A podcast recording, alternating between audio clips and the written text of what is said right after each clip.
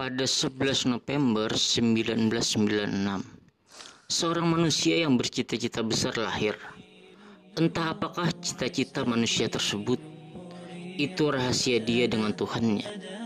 Nama orang tersebut sangat kontroversial. Ketika dunia sudah terbuka seperti yang bisa kita lihat sekarang, 24 tahun sudah dia terlahir di dunia.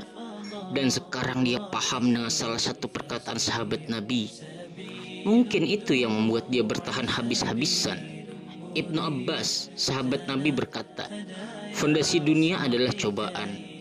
Letak kebahagiaan bukan pada fondasi, tapi pada bangunan besar yang sudah finish dengan fondasi yang kokoh. Dan berbahagialah ketika semua cobaan sudah berakhir dikarenakan bangunan langit sudah terbentuk. Dia berasal dari Kalimantan dan pengalamannya di sana kadang mendominasi pengaruh dan kadang juga didominasi oleh pengaruh. Dalam pikiran manusia tersebut ada niat yang baik dan ikhlas. Tapi circle hidupnya menghalanginya merealisasikan pikiran-pikirannya. Orang tuanya sudah kembali kepada Sang Pencipta.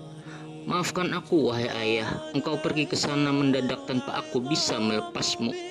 Sementara hingga usiaku sekarang belum sampai kepada kesempurnaan yang engkau inginkan dariku. Ayah, engkau adalah superhero di dalam hatiku. Karena itu aku juga kenal akan hatimu. Di dalam hatimu engkau menghargai siapa pun, sekalipun orang itu bernasib semi proletar. Kenapa aku berani mengatakan ini? Dikarenakan aku adalah anakmu dan engkau adalah ayahku.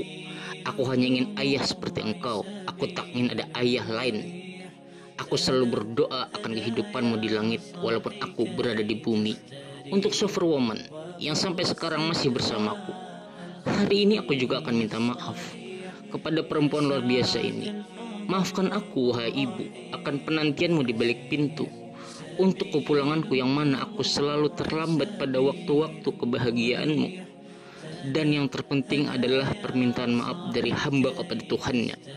Maafkan ya Rab atas perbuatan yang aku sembunyikan dari hamba-hambamu dan aku lupa pandanganmu yang tak mungkin bisa ditutupi sedikit pun di sisimu.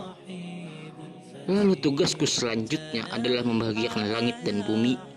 Lalu harapanku semoga aku mendapatkan anugerah dari pencipta langit dan bumi.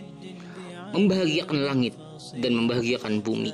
Tugasku mem membahagiakan ayahku di langit dan membahagiakan ibuku di bumi.